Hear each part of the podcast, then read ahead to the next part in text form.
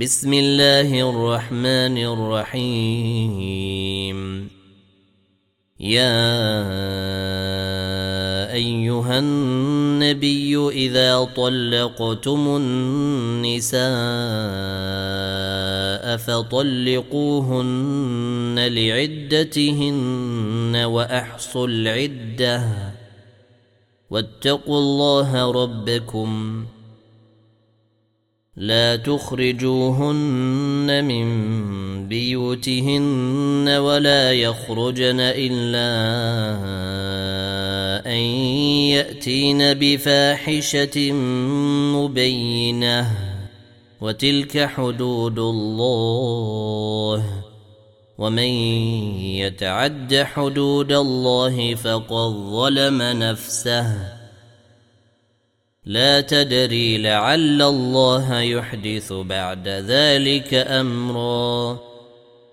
فإذا بلغن أجلهن فأمسكوهن بمعروف أو فارقوهن بمعروف وأشهدوا ذوي عدل منكم وأقيموا الشهادة لله ذلكم يوعظ به من كان يؤمن بالله واليوم الآخر ومن يتق الله يجعل له مخرجا ويرزقه من حيث لا يحتسب ومن يتوكل على الله فهو حسبه إن الله بالغ أمره قد جعل الله لكل شيء قدرا.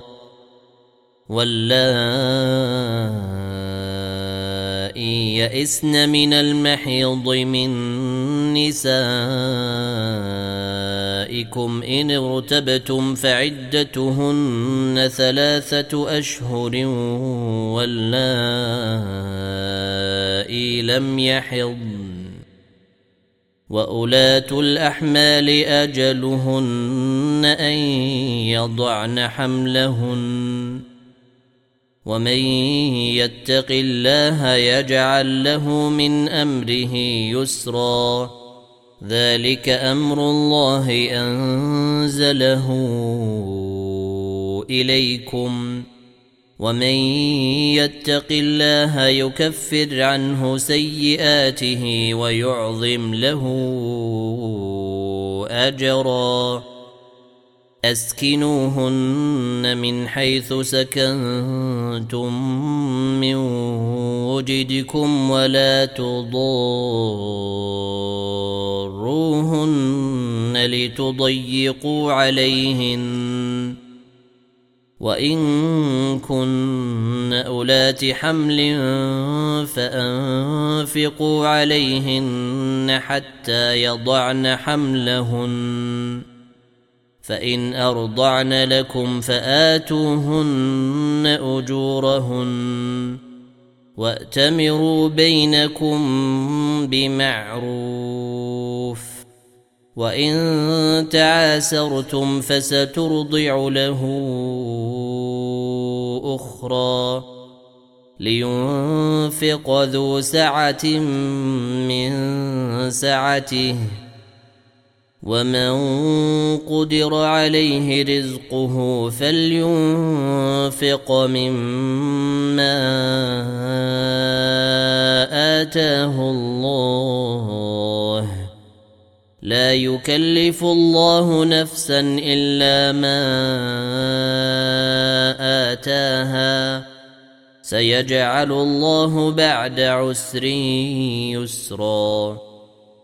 وكأي من قرية عتت عن أمر ربها ورسله فحاسبناها حسابا شديدا فحاسبناها حسابا شديدا وعذبناها عذابا نكرا.